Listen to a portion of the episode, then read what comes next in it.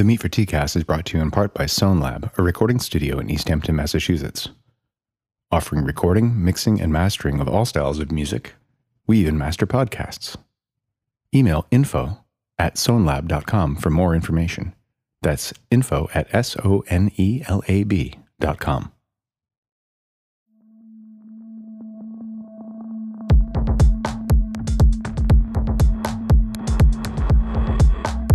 That's the record button. Have we started? We have started. So, this is the Meat for Tea cast. You might always start like that. Who knows? I'm Elizabeth MacDuffie, founding editor of Meat for Tea, the Valley Review, and this is. I'm Mark Allen Miller, sidekick and uh, co conspirator in Meat for Tea. Yeah, and um, graphic designer and web guy and um, The hats. host of the Cirques and a whole bunch of stuff. The hats, there are many. Hello, and welcome to another episode of the Meat for Tea cast. Which one is this, Elizabeth? Season 3, episode 24. That's right. Season 3, episode 24. Welcome back, everybody. Yeah, thanks for joining us for the Meat for Tea cast. We have a wonderful, interesting conversation with musician, writer, filmmaker Jason Mazzotta. Yeah, really, really, really cool. Very Really delightful. He reads a piece that was previously published in Meat for Tea. He's uh, he's a great he's a great musician as well. Beach Honey. He had a band called the Novels. Didn't he also have Bourgeois Heroes? He had Bourgeois Heroes. Yeah. And in this episode, you'll be treated to some tracks from his new solo album, which is available both as a download or as a CD or on cassette. Oh, that's right. Lime green cassette, I believe. And it's on all the streaming platforms as well. It's called Strawberry Cactuses. We listened to it last week and it's fabulous. You'll hear a couple of tracks interspersed with our conversation, and I'm sure you'll agree. It's fantastic. Yeah, it's really great. So, so Sort good. of sort of modern retro 60s vibe stuff and he played all of the instruments on it because he's that kind of guy. And as you listen to the podcast, you'll you'll hear which rooms of his house which worked best for which instrument. And I don't know, but I think that's fascinating. Mm-hmm. Well, when you're listening to this episode, you're going to find out that I found, found that very fascinating to talk to him about. But that's just me, you know, the, you know, the recording nerd. I liked it a lot. Yeah. So So, before we jump into our conversation with yeah, we've got a we've got a we've got a couple sponsors to hear from, and one of them one of them is uh, One of them is the lovely and charming Sarah McCartney. She was on the podcast a while ago, and if you missed hearing her episode, you should go back and look for it. But she co authored a fabulous book with Samantha Scriven called The Perfume Companion The Definitive Guide to Choosing Your Next Scent. And it's just, it's a stunning book. If you've got Luca Turin's book, which I do, and that's also a great fragrance lovers addition to the library, you're going to need this one too. They divide fragrances up into citrus, floral, soliflores, soft amber, herbal, woods, musk, mossy, leather, oud, gourmand, fruity, marine, and concepts. I very much appreciate that they don't use the dreaded O word, which has classist and racial and colonialist connotations of which I am not fond. Mm-hmm. Mm-hmm. And so they're they're a sponsor, and I'm very grateful to them. I'm just going to read you a little sample from the floral division, and each division is divided into um, subcategories. So in the classic category of the floral division, we have first up a scent that was my signature scent when I was a very um, fragrance snobby 15 year old. L'air du temps by Nina Ricci. Reawakening of Hopes and Dreams, and the perfumer is Francis Fabron. Created in 1948, the post war aftershock made the dove shaped lid a poignant symbol of peace. Temps is a fragrance of light and shade, a bittersweet symphony that makes you smile as you discreetly pat away tears, like birdsong after silence. The florals and the aldehydes provide an ultra feminine accord of Pond's cold cream, roses, jasmine, and dainty orange flowers. Meanwhile, the strong arm base of patchouli, vetiver, and deep spicy resins captures the flowers and wraps them in a golden aura of amber. It's an ever changing scent that suits every age group I've smelled it on, from me as a teen to my aunt in her 60s. This is a scent I am never without. So that's a sample of mm-hmm. the writing, and that's Samantha Scriven's writing. It, you, you get their initials after their entries. If you're a lover of words and well composed prose, and even one that doesn't give a shit about perfume, you'll still enjoy this book because the writing is, as you just heard, glorious. Yeah. And so thanks again to Thanks again to Sarah McCartney and the Perfume Companion. Wonderful to have them as a supporter. And thanks for putting together this authoritative guide from two experts who really know their way around scent. That's Funmi Fetto's blurb. And we'll also be hearing from another one of our supporters in just a moment as well. We have a very generous partner to Meat for Tea. We really appreciate them very much because it's mm-hmm. through ad support that we stay in print. So without further ado, let me tell you about Sucreabeille. Sucre Bay is perfume made by weirdos like you. And they're a cruelty free, women owned indie perfume and body products company who love making people smell good. Each scent is crafted by hand in their Washington State lab located in the woods. And honestly, I don't know where else you can find fragrances with names like Sea Hag, Don't Panic, Siren Song, Goth as Fuck. Those are just a few of their best sellers. So great.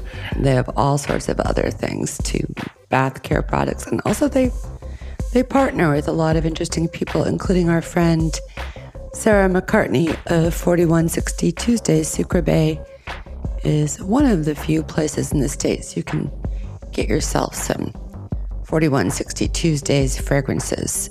Yes. So head on over to sucreabeille.com. Check out their wares.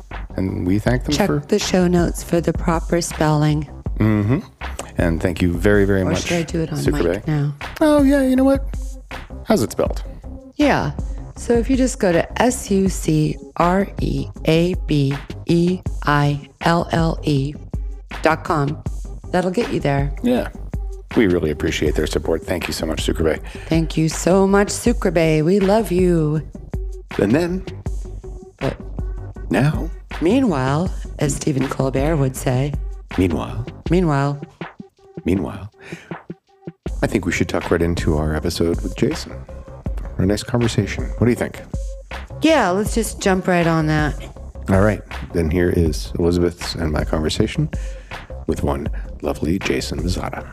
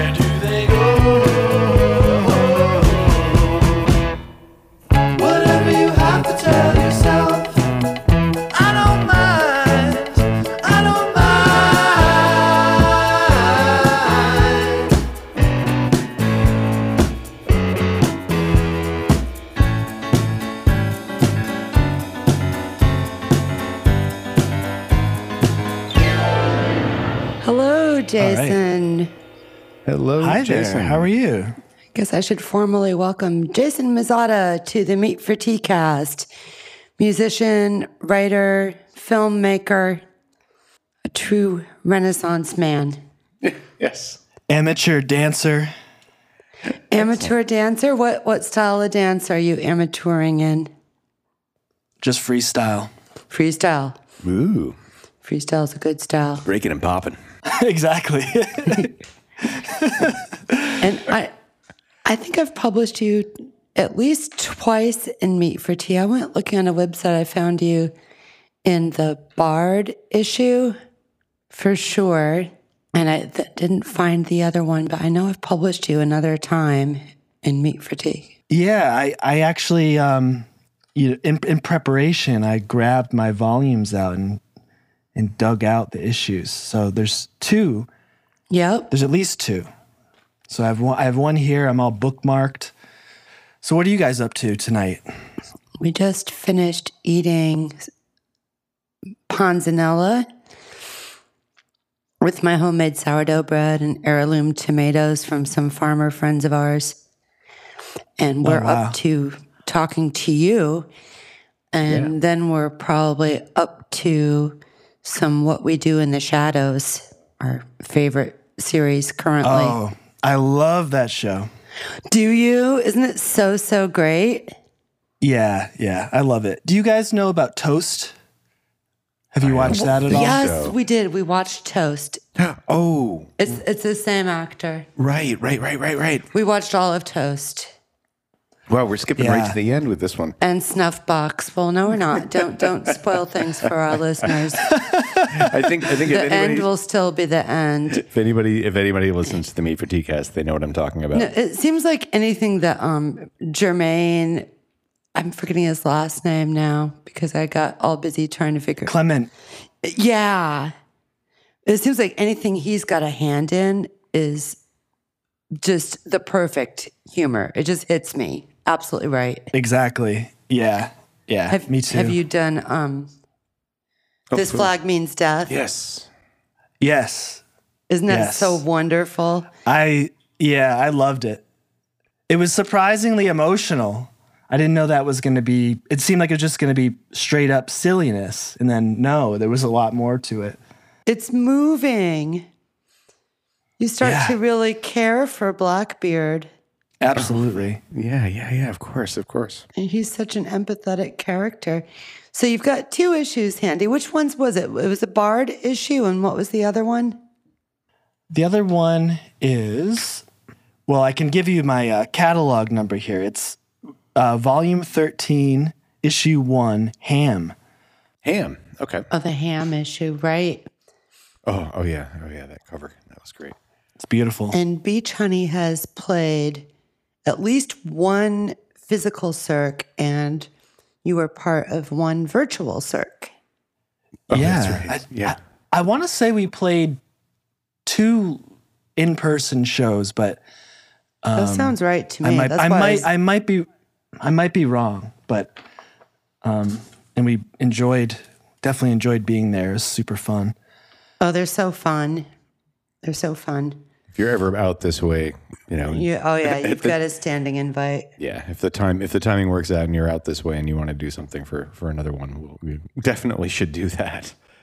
Yeah, I've been looking at some flights actually, so Oh, I'll keep you, I'll keep you posted. Yay! for a particular reason that you'd be coming back out just to visit, or Yeah, yeah. Um, because both of our families are over in the on the East Coast, so we try to right? Yeah. Get get back as much as we can. How's La La Land treating you? Okay, I mean we're not we're not in La La Land per se. We're um we're down uh, in Riverside, which is Oh, um, okay. yeah, it's which which is not really a river. It's it's very dry. It's very desert like. it is. No, I'm familiar. Yeah, I actually spent a, a good chunk of my youth in San Diego, so I love San Diego. with that. That's San Diego's like heaven on earth, I think. But I've I've only really visited. I haven't. I I must not have spent as much time as you. But when I've gone, I've loved it. yeah, I lived there for eight years. I was there doing kind of the beginnings of the rise and the peak, and then the decrescendo of the whole SoCal punk rock movement. Right.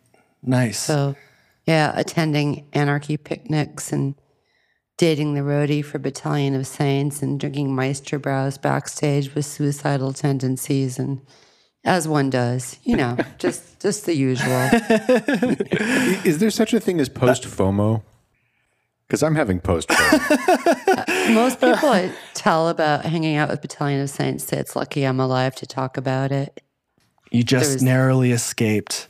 There was some heavy consumption. Was it just garbage bags full of nitrous oxide?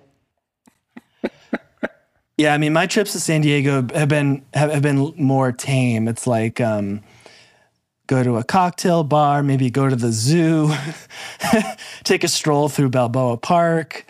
Which is always lovely. Yeah, yeah. I've never been. Boy, you know, I've, I've been to LA once, and it was cool. Actually, it was a lot. It was a lot nicer than I thought it would be. I expected this sort of bleak wasteland. No. But but aside from that, I've never been in California at all. And every time somebody talks about San Diego, it's like, oh, that's where that's, I got to go there. I mean, I, I have this sort of punk rock snobbery where I feel like it, it was cool. And then when all the indie bookstores went away and all the faggy, punky neighborhoods became chic and got taken over by yuppies and the whole landscape changed, it was to me no longer cool. So that's that's my snobbery about the place. You were there then. Mm-hmm. You were there when. The last time I was down in San Diego, I found this incredible record store called Soul Shack Records. Um, nice. That might be a new addition. Yeah, I think so. Um, but I mean, I'm not sure how long they've been there, but it seems like it's kind of new. But um, I'm actually going down there on Saturday, so I'm going to try to hit that place up Nice. while I'm there. Bring a little spending money and just flip through the bin. I love that. Flipping through the bins. It's so much fun. Yeah, there's nothing like that. Yeah, well, it's so much different than than you know. I mean, now with the internet, you know, and Discogs and eBay and Amazon and blah blah blah, you could, and and there's a ton of other actually indie you know indie stores online too. But you can pretty much go and find anything you want. Mm, you know, never mind the price, of course, because sometimes the prices are outrageous. But you can pretty much find anything that you want. But the lost is that thrill of flipping through the bins and just running across something and going, "Oh, I didn't even realize I wanted that, but I really want that." Right. Or just being surprised. Or just be- you know, Yeah. this this looks cra- this looks very interesting. I have no idea what it is, but I think I'm gonna take a chance on it. The discovery. Yeah. And you know, and uh, I mean that's how I grew up. I, I one of my earliest memories was visiting my grandparents in Burlington, Vermont. I was probably about 11 years old and they only lived about 3 or 4 blocks from the center of town, but still at 11 years old I was allowed to walk by myself to downtown and there was this cool indie record store. And I'd walk in and I'd just pull stuff out of the stacks that looked cool. It was like $3, $2. And I got my first XTC record that way. Which one? English Settlement. Nice. So there might have been 82. But regardless, I may have 12. But I just saw it and said, this looks cool. I'm going to take a chance on it and brought it back and put it on the, the stereo with the headphones at my grandparents' house and immediately went, oh, wow, did I ever score? and, you know, started a lifelong fixation with that band. But that was so great, just walking in there and going, oh, this looks cool. Sure. Three bucks. Why not? Yeah, it's one of my favorite things to do. Oh, it's it's it's the best thing to do. My my son flew us out to Seattle to watch his kids while he was away on business. Where did he have to travel? Was was that when he was traveling to Korea? No, I'm not sure where he was, but it wasn't Korea at that time. It was someplace remote. He's he's such a jet setter. Anyway, there's so many. There's Daybreak Records. There's so many cool record stores in Seattle, and we just went crazy. We went so crazy record shopping that we just shipped a bunch home. Because our luggage would never have made it past like the weight. I've done that. Yeah. You stop by the post office and you just yeah you you, you media mail the stuff to yourself. Mm-hmm. Yep. And you get home and there's huge packages of vinyl to unpack and put away. the joys of vinyl collecting. So, Jason, you're not doing Beach Honey so much right now, but you've got a new project. New solo record. Yeah, um, I mean, Beach Honey is still alive, but we're just, um, you know, we're dragging our feet a little bit recording wise. So, yeah, uh, I put out a solo thing in January, and I did something that I've kind of been wanting to do since I was a teenager and make an album where I just play all the stuff myself and sing all the stuff. Um, just when I was, I think when I was maybe 12 or 13, my mom happened to like go to a tag sale and just said, "Oh, you know, you- uh, they had a couple Beatles albums at this uh, place I went, and they weren't they were solo Beatles albums. One was John Lennon's Imagine, and the other was uh, the first McCartney album, and uh, both of those albums, I guess, are still among my favorite records. Period.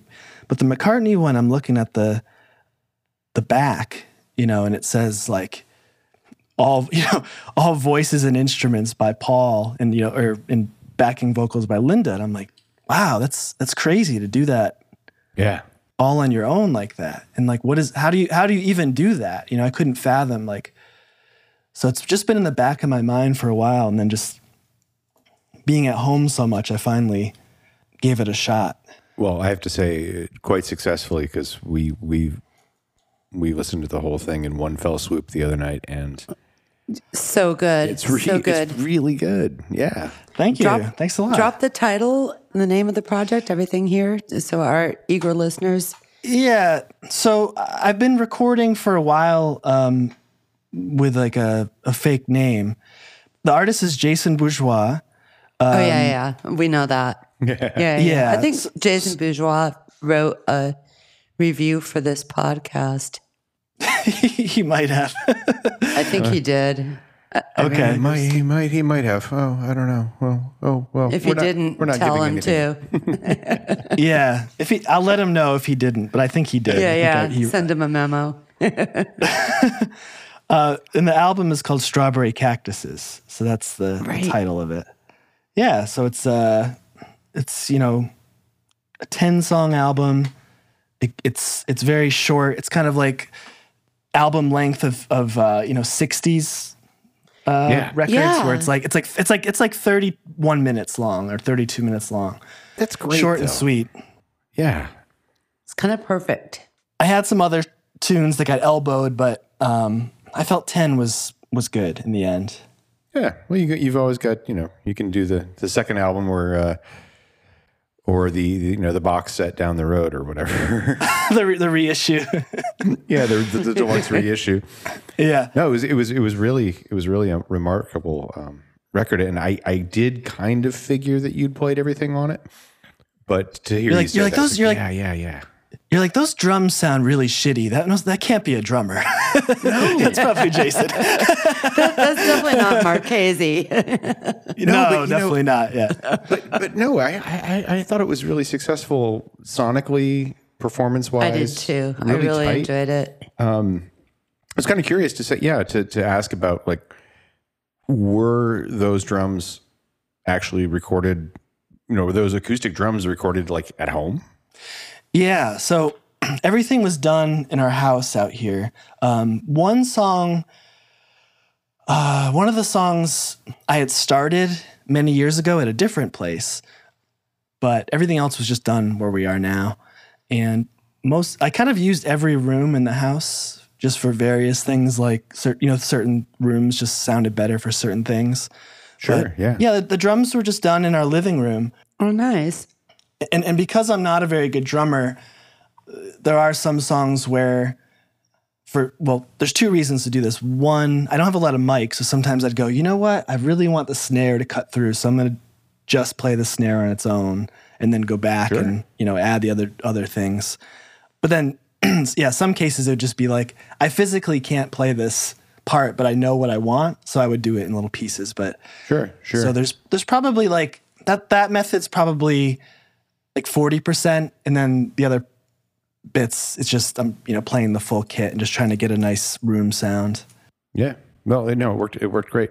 No, that method of doing the individual drums. Um, I don't know if you know uh, my old friend Tom Monahan, who's out in uh, Silver Lake, I think now, but he used to be in. I don't know him personally, but I I know I know I definitely know things he's worked on for sure. Yeah, I mean Vetiver and Lilys. Lil, yeah, I'm a I'm a Lily's guy for sure. Yeah. Yeah, yeah. He, well, he was part of that band for a while, but he he he had this term for those kinds of drums. He called them monkey drums. And Fujio Oh yeah, in Miami. yeah. That's right. He did. Yeah, he did a Fuji and Miyagi record, which I was so so jealous of. Um, but yeah, he called them monkey drums because he said, just imagine winding up the monkey. Yeah. You know, the monkey with a cymbal. Yeah, just ching ching ching. So, so monkey drums, which which was, became a, a kind of one of our one of our catchphrases for doing a drum overdub was like, oh, we can just monkey drums that. that that visual totally makes sense to me. I mean that that sums it up. Yeah. yeah. And I've heard people like monkey drums. That sounds kind of offensive. It's like, no, it's the wind up monkey. Come on. Come on, people. Yeah. Yeah, it's it's not. There's there's nothing racial intended. No, not at all. But Not in the I, I, least. I've had at least two people go, what do you mean? And saying, oh, come on. It's the toy. I saw one of those at a at a thrift shop and I almost bought it. I how did you resist? Ah. That would have been on my shelves. It it probably I resisted well the the re- the resistance probably came from having nothing in my wallet. Oh, that uh, helps. But yeah, yeah, I'm yeah, really helps. good at not buying things when there's nothing in my wallet. yeah. It's amazing how that works. Yep, yep. But I'm sure I'll see another one someday. I, I'm sure you could go on the A to Z website, if you know what I mean, and find one. But it's more fun to mm-hmm. stumble across one like exactly. at a tag sale Well, that's how I would prefer to get it too. or at a thrift store. More of that thrill of discovery. So I'm curious. So the the living room was good for the drum sound. Walk us around your house and what instruments happened where in your album? Because I'm Backing, curious. backing vocals in the bathroom. I'm telling you, I'm, I'm going to put Well, place my money on that right now. Yeah, I mean, well, there was there's one song where I wanted um, kind of a uh, I don't know how to describe it because it's not really reverb, but kind of just like a airy kind of vocal. I did I, I put the mic in the bathtub and then stood away from it and, cool. sa- and sang and sang really loud. Um, I, I did that. Um, we have a guest room. Did some guitars in there. In the dining room, did some vocals where I put the mic against this wall. For some reason, there was a cool sound there. Yeah. Vocals in the bedroom closet for kind of more like intimate sounds. You know, I, now that I think about it, I didn't use the kitchen. I can't think of anything where the kitchen made an appearance. I get that though, because that could lead to a lot of brightness with all the refrigerator, stove, Refrigerator buzzing, yeah. Well, yeah. The, never mind. The, never and mind the, interference noises too. yeah, Yeah, ne- yeah. Never mind the background noise from the appliances, but but the it's just the metal. kitchens tend to be the most ambient room in anybody's house. Very, very live. There's usually, you know, there's no carpet. There's a lot of hard surfaces, a lot of flat surfaces, and we, we've actually, when we've had podcast guests on, I've actually encouraged people like, don't sit in your kitchen Please, whatever you do. because we're gonna hear, we're gonna hear that room. If I was recording in the kitchen, you know, I'd probably end up like all of a sudden I'm like, oh, I'm just eating pretzels and I'm, you know, there's there's no recording happening. So I, I will. I will suggest actually, if you want a really bright, sort of ringy, chimey acoustic guitar sound, use your kitchen and place the mic pointing directly at yourself, but about three feet back. You know, as an overdub, like not the principal rhythm guitar, but like say you want to get some sort of bright, chimey thing. The the the natural ambience of a kitchen and acoustic guitar can almost always just give you that automatically, particularly if you compress it a little. Hey, Meat for Tea cast listeners, we're going techno audio. I just wrote that down. I've got it. yeah, Yeah. But w- when has anyone ever gotten a sonic house tour? I mean, know, that's that's a special thing for our listeners. I, I'm down with their nerdiness and the sonic house tour. Oh, well, I was just gonna say the other nice thing about recording in my house is that Annie, uh, the other half of Beach Honey, lives in my house, and she's a great singer and um, She is. really understands. She really understands harmony. Yeah, she's a so she would she helped me a lot with coming up with cool harmony ideas and like and also I'd be like, is this in is this in tune? Like, kind of sounds weird. And she'd say, no, it's not. Do it again. So. Oh, so co-production. That's awesome. That's great. Yeah, it's a co-produced album. That's terrific. I, I ran everything by her. I'm like, is this is this guitar part all right, or is it is it corny? Is it is it fun? Is it? Are you f- afraid of it? She'd say, she'd say, do it again, Do it again. but very nicely. Yeah. yeah, oh, that's great. So cool. Well, part of the house tour question is: Have you used a well-stocked closet as a very dead vocal booth? Yes. Ah, yes. A lot of Yeah. podcasters sit in their closets to record. Yeah, it, it's a great way to get a really dry, dry vocal. That's so cool. Yeah. I don't know how we would make it work in our closets.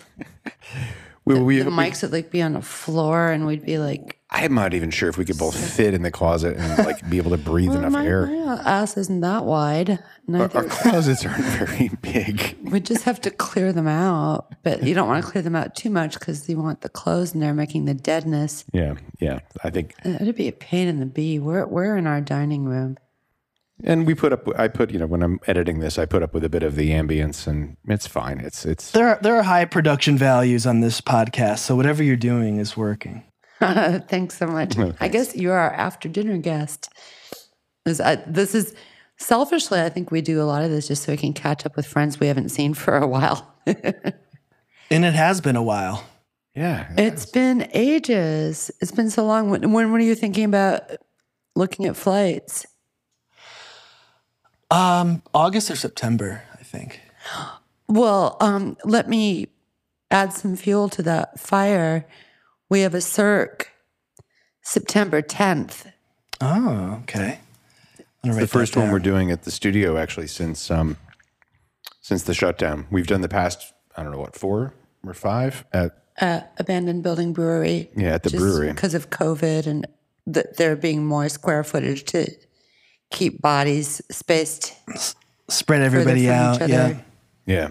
Yeah, But I think we're we're I mean unless unless the the new variant like really gets its teeth into the world in in the next like you know six weeks or eight weeks, um, we're gonna we're gonna bring it back to the to the studio. we've actually got Steve Schmeltz from Curious Buddies coming out. Oh my goodness. I don't know if he's going to be billing himself as Curious Buddies. I, I'll find out. I've, I've tapped him to design the poster because he's a really good graphic designer. And then I don't know if you heard, maybe you did. Um, there's a new kind of local super group called Outro with um, two members formerly of the Mobius band, Noam Schatz, I know. uh, Yeah, I know him. yeah, and Peter Sachs. Yeah, Peter Sachs and Noam. And then there's um, Josh Levi doing Oh. lead vocals. Yep. And I forget the other fellow's name. Sorry, other fellow. Yeah. We'll, we'll put your name in the show notes. it's it's on the tip of my tongue. We'll we'll look it up. but they're the other band. So it's Curious Buddies and Outro. Nice. Yeah, I used to play with Curious Buddies all the time. Um, back in the Yeah, day, I recall. I remember, you know, doing some things where Steve would jump up and sing background vocals with my old group, uh, the novels, and we would do the same. oh yes. I remember the novels. I loved the novels. It's Me too. to my regret. I don't think I ever got the novels on a circ. No. Yeah, I don't think, so. we. I don't know if we existed. Unless there was When- one at the 11s. But I don't think I got the novels on a circ. I remember almost everyone who played. We might have. We might have kind of fizzled out before that, but I'm not sure. I'm not good with dates. Just for a arts arts and literary journal, a band called The Novels is just such a no brainer. Good fit. I feel like we were probably hard to Google. You know, you'd be like novels Northampton, and then it would be like bookstore links. You know, it's hard to Google. Mark's project oh, jeez. out out gives terrible Google. Oh, I can imagine. Yeah. Well, I, I, picked, I picked the name in 1989, and the concept of search engine was, uh, you know, Non-existent. non-existent. Yeah, it was basically really remote. I mean, back then there was the the, you know, actually going back to yeah, right. Google that. Terrible SEO. yeah, the early 80s, the the existed, and uh, so I was like, oh yeah, out out, that's cool. And well, also there's the Robert Frost and Well, Lady Macbeth and yeah, that, that wasn't my inspiration for the band name, but but it was sort of a justification of like, yeah, I can use that. Well, one thing that kind of got my uh, solo career a little little um, harder to search for it is that there was a guy maybe eight years ago or so made the major leagues uh, a baseball player with the same name. So if you were to like real? ser- ser- search for Jason Bourgeois, you know it, it has this guy's batting average and all that. no way. Yeah, yeah. Um, it, it, it was just funny because it's, you know, I think you probably have to dig a little deeper to find my stuff. That's hilarious. Yeah, yeah, that's going to bump you down in the Google search rankings. Well, with me, you know, I use my full name, Mark Allen Miller, for for recording. Of which there are a few. There are several, including um, a very, very famous screenwriter. And for some reason, probably because he's a very famous screenwriter, and I did have an IMDb listing for, not IMDb, yes, IMDb. I had an IMDb listing for one consulting gig I did for The Simpsons. And Okay. so it was a nice little credit. So you're like Mark Allen Miller too, Yeah, right? the thing is, is I don't even exist on IMDb anymore. Uh, it just, I just got removed. And you know, of course, he's. I think he's done a whole bunch of like horror films and stuff. But he's a, a really famous screenwriter. And so, yeah, sir. Can I hear about this Simps- this Simpsons gig a little bit? Are you allowed Oh to? yeah, yeah, yeah. No, it was. It, Or do you was, have any um, des- desire to share that? it was the songs in the key of Springfield, uh, the first C- audio CD. They did. yeah, I, and they wanted to do a promo. yeah. I bought I bought that at the yeah, time. yeah. It was. It was a lot of fun. I love that album. they wanted to do a promotional single and um, well i can name names here. Uh, our, our friend jim neal who of course now is is famous for jim neal's jukebox on wrsi here in northampton. But he was working for rhino records at the time and he he's an old friend going back to when i was in middle school and he was in college. Um, that's another story. But excuse me. But he uh, reached out to me probably I don't know it was ninety four and said hey we want to do this special promotional single to accompany the record and we want to do a like a a techno electronica drum and bass kind of remix of the Simpsons theme utilizing samples from the show and all that and gave me carte blanche to just sort of come up with something. So I, I did this cr- really crazy wild super hyper mashup of of the original theme song recording sampled and looped and all that with a bunch of samples and a bunch of other instrumentation and that was my demo which then got passed off to some big name producer electronica dance music guy who did a watered down version of it which ended up on the actual promotional CD so my version has never been released, which is fine. I mean, it was a demo. It was just recorded in my home studio at the time. But I still got credit. So that was cool. and I would love to hear that if, if you if you have it. you know, I do have it and I will I, I I think I can put my, lay my hands on it and I will send it to you if I can do that. But I think I also might put it up for people who are listening to the podcast. I might share it with a Dropbox or something. Oh because there's- yeah, because there's no real harm in in me sharing it. I'm not making any money off it or anything. It was endorsed we'll by all sign NDAs for for uh, you know cl- Sure. clicking that link. the the one bit of payment I did I did get you know I did get some money. I had a budget to rent some equipment and all that, but but uh, I did get a limited edition uh, animation cell of the um, one of the opening couch scenes with all of them on the couch. Oh, That's- wow. that's still hanging here in the house. It's, hanging in the bedroom that Sebastian sleeps Oh, in when he's visiting. so that was pretty cool. That's it was beautiful. it came came framed and everything, and you know it's wonderful. That's so cool. That that album has one of my favorite Simpsons songs on it. Uh, "See My Vest." Uh, Yes. sung sung by Monty Burns, right? Yes. I owned that too. I owned that on cassette, I believe. Was it made, made of real monkey chest or something? Yes. Yes, very, very wonderful record. That was the the, the, the, the, the Simpsons sing the blues and the other follow ups didn't quite have the magic of that one. I think that's the only one I bothered to add to my collection, actually. yeah, a lot of hits on that one. Uh, like Be Prepared. Is that what it's called? I think so. Yeah. Uh, we Do.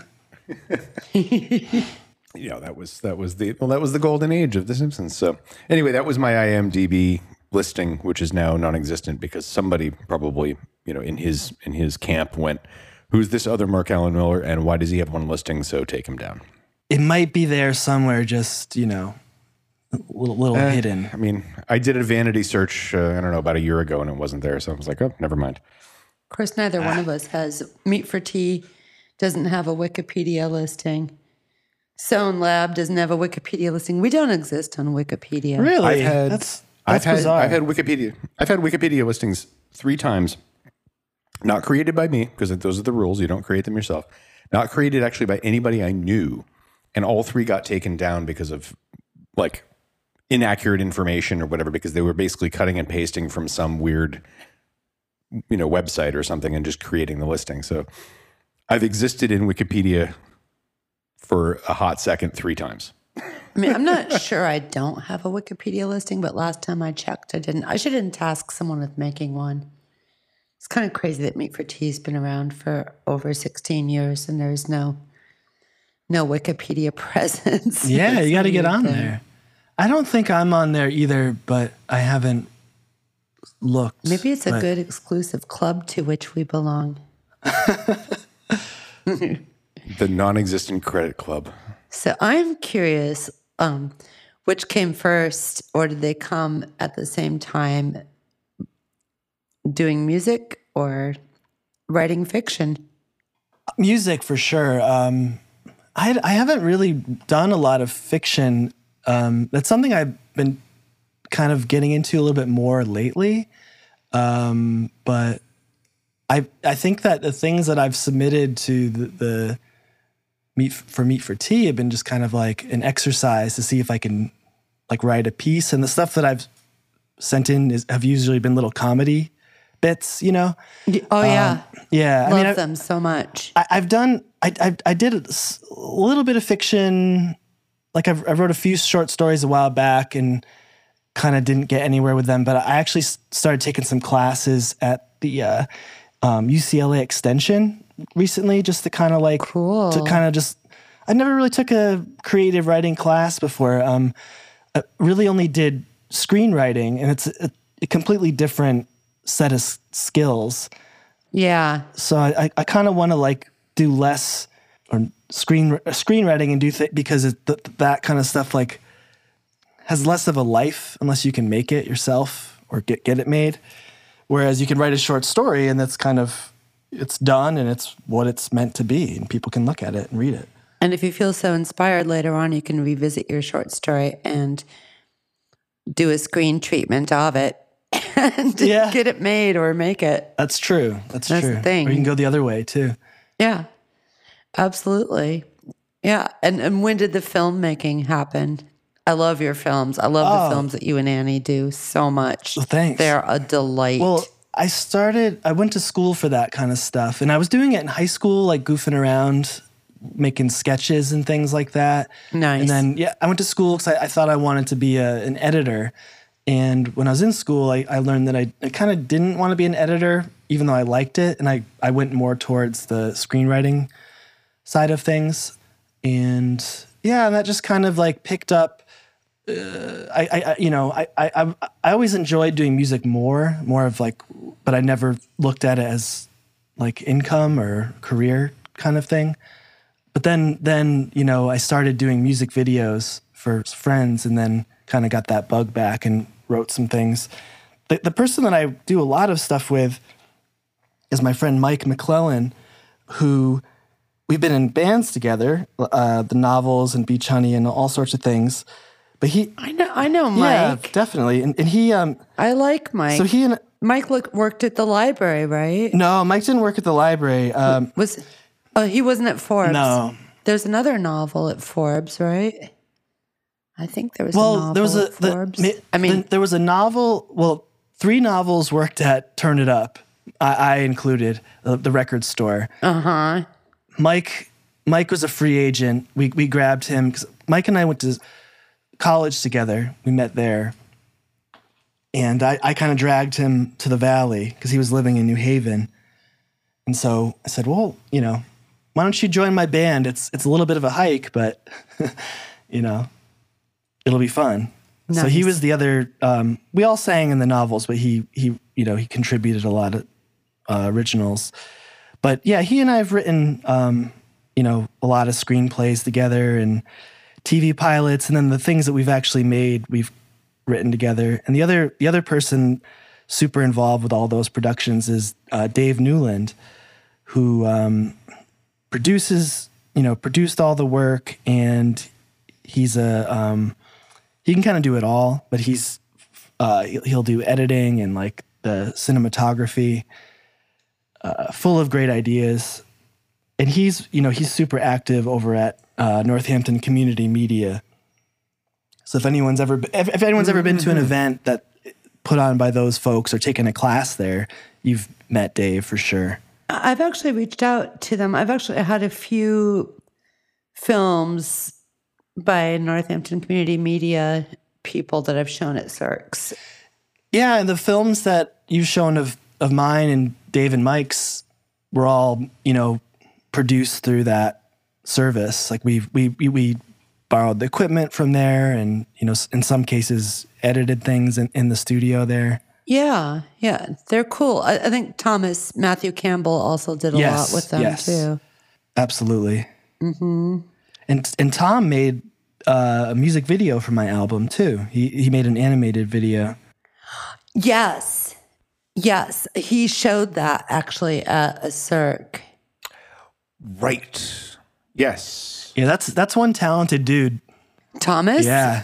extremely. I, I felt so fortunate to be cast in Thicker Than Water and to be told that he actually um, created the role with me in mind, which I don't know how Yeah, that's a cool flattered I'd. that's a cool short. I don't know how flattered I should be that he he had me in mind while thinking of a, a undead, terrible mom I think come that- back from the bowels of hell.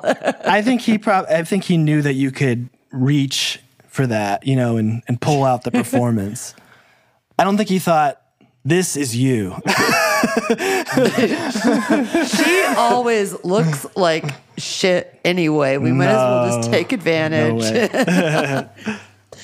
Uh, so funny. No, it, and uh, the story has been told, so I'll be brief. But he, he lucked out because I didn't know it at the time. But when we started filming, I actually had an undiagnosed pneumonia for most of the filming process. So I was really pale with massive circles under my eyes. I looked just awful because I was like gravely ill. You said to him, you said to him, um, you know what? I don't need makeup Yeah. Who does your makeup?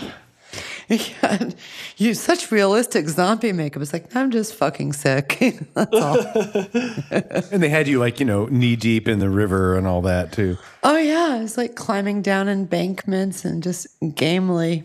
I'm sure that helped your recovery. Uh, Well, the, the being diagnosed was like kind of the first step to that. It, it takes doctors a long time, I guess, if you're someone who doesn't run fevers, but that's a whole other boring health story. I think that if you're game, it would be a good time to hear the piece I published. Oh, okay. Let me pull And this up here. Resume our free form chat. Okay. As you noticed, they are. They're meandering. That's how my mind works, so it I feel right at home. Good. Yeah, you and me That's both. our goal. Make our guests feel at home. It should just be like you came over for dinner and drinks and we're gathered around the table and we're just chatting. We'll just add some chewing sound effects. Well, maybe maybe it's up after dinner. Oh man, that's a good idea for the edit. Okay. No. A little AMSR or whatever it's Pe- called. people love hearing, you know, lip smacking. ASMR. ASMR, yeah. I, Yeah. I actually don't understand the appeal. No, it's not relaxing to me, but a a lot of people find it relaxing. yeah, I mean, I'm hey, doing I'm right hearing, now. yeah, I'm hearing it. I can read. I can read. I can read my piece ASMR style. Just read it really. yeah. No, I won't. I won't do Oh that. no. People, people. Have lots of I don't want to. I don't want to. I don't want to lull people to sleep either. But but so if people want to people want to read along, it's it's um like I said, volume thirteen, issue one, ham. And if you turn to page sixty-seven, you will find a short piece called Neil Young, Canadian-born vagabond, vagabond heart. Nice. And on the opposing page, there's a really nice illustration by Elizabeth Wadsworth Ellis. Oh yeah, she's a good one. That's that's cool. We're lucky we get we get cool submissions from people like you. Oh, thank you. Yeah, and you guys, you know, you guys are uh, a champion for the the arts and the community, and like as far as I, I mean, I don't know if I'd have anything published if I didn't uh, reach out to you guys, and you guys put together the best shows that are full of like really diverse acts and, and, and mediums and things. Yeah. It's just a good time. Yeah. Good. That's what we try to do. That's do. the goal. So maybe we should dub Bring, in. bring the magazine to the physical world. Well, yeah, let's dive into Well, I was gonna say, Neil let- let- Young's we- Vagabond Soul. we could we could dub in after my praise of you, um, like a five minute standing ovation. Some applause. Yeah. Encore, encore. The sound of many feet stamping. Yes. But here's this piece. Uh, okay. So Neil Young, Canadian born, vagabond heart. I recently moved out to Southern California, a place where Neil Young's been on my mind. On our cross country drive, my partner put Neil on the car's stereo, just as an impossible sunset hung over Iowa's sky along I 80. For that stretch, Mr. Young was a long haired songwriter from Iowa. How could he be from anywhere else? Then, when we unpacked our record player with its taped up arm and tangled wires, the album to christen our new home was Decade, a collection representing 10, as the title suggests, colossal years of an artist's output. Neil was once a resident of my new state's famed Laurel Canyon. Here, he spent many sunny, acoustical afternoons in laid back sing alongs with his CS and N compatriots. Micky Dolenz would bring the potato salad, and all of these cats would sleep on one oversized futon. Sometimes Joni M squeezed in there too. Like Neil, Joni was a fine player herself and a fellow Canuck. She was also gifted in canvas stretching and paintbrush wielding. Joni once painted nothing but rabbits playing table tennis, what some would say for days. But returning to Neil, if you don't mind. I once read a story in a rock and roll magazine about a time on the road in the late 70s or early 80s that took place in an unassuming Pennsylvanian lunch spot. The former Buffalo Springfielder had five or six bites of a hoagie, grabbed his pickle, and held it up to the light. Though it was certainly daytime, the light blue neon glow framing the clock above the antique register created an eerie outline of the Vlasic Classic. If the Twilight Zone was in color, this is how it would have looked. He sort of cocked his head slightly, nodded to himself, and then split without saying a word. Y of CSNY left a generous 30% tip on the $6 meal. That makes for a total of six bucks, folks. With an exit barely noticed by anyone, save for those who heard the glass door's overhead bells ding ding. A few, what some say, months later, a mysterious postcard arrived at the home of the half eaten sandwich.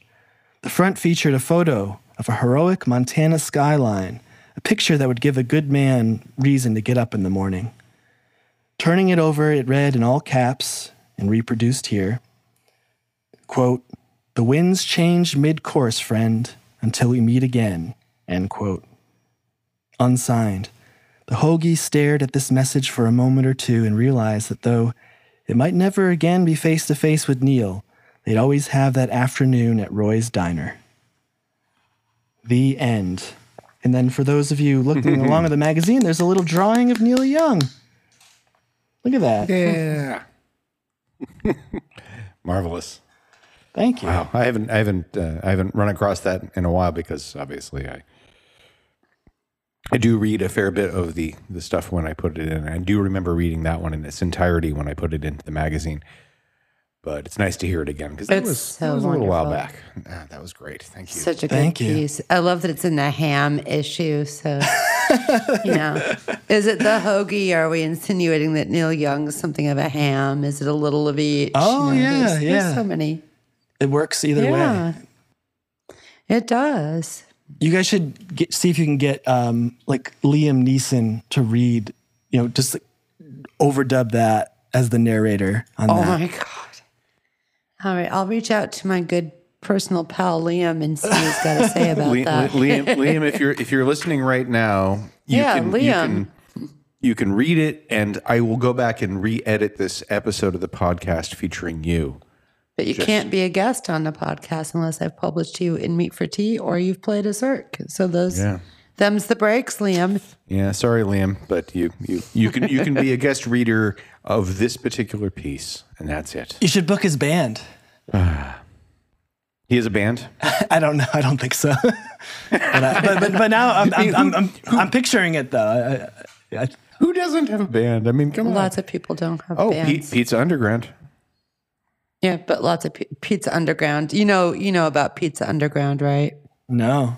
Oh, It's Macaulay Culkin's band. I, I Oh think no, I have I it. have heard of that. Yes, I haven't heard, I oh haven't Oh, heard them though. it, it was a, God. yeah, it was like a one-off project. Or I think there was a there was a cassette and there was a single. The single is like super super rare, but we we do have a copy of the cassette. all Velvet Underground sort of covers, but pizza themed. So Oh she's man, a pizza girl. It's, it's okay. Maybe there's another thing I need to send to you. Okay. yes, I would love to hear that.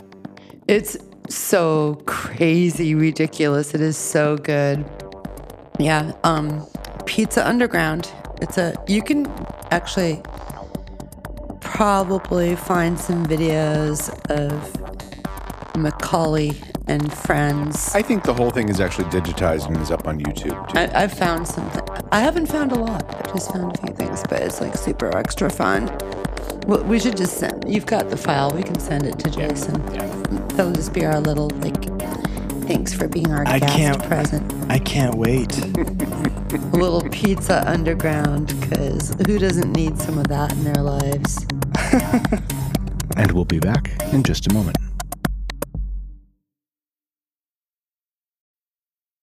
And welcome back.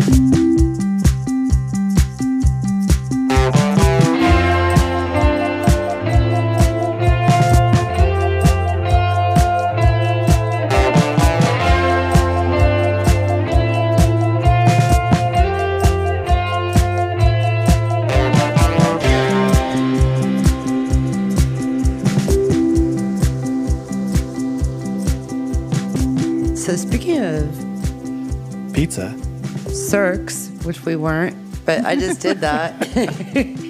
if you have a film project that's looking for a venue, there is that September 10 Cirque. I haven't plugged in my Oh yeah. Oh. films yet. I've got I've got nothing. to- I've got nothing.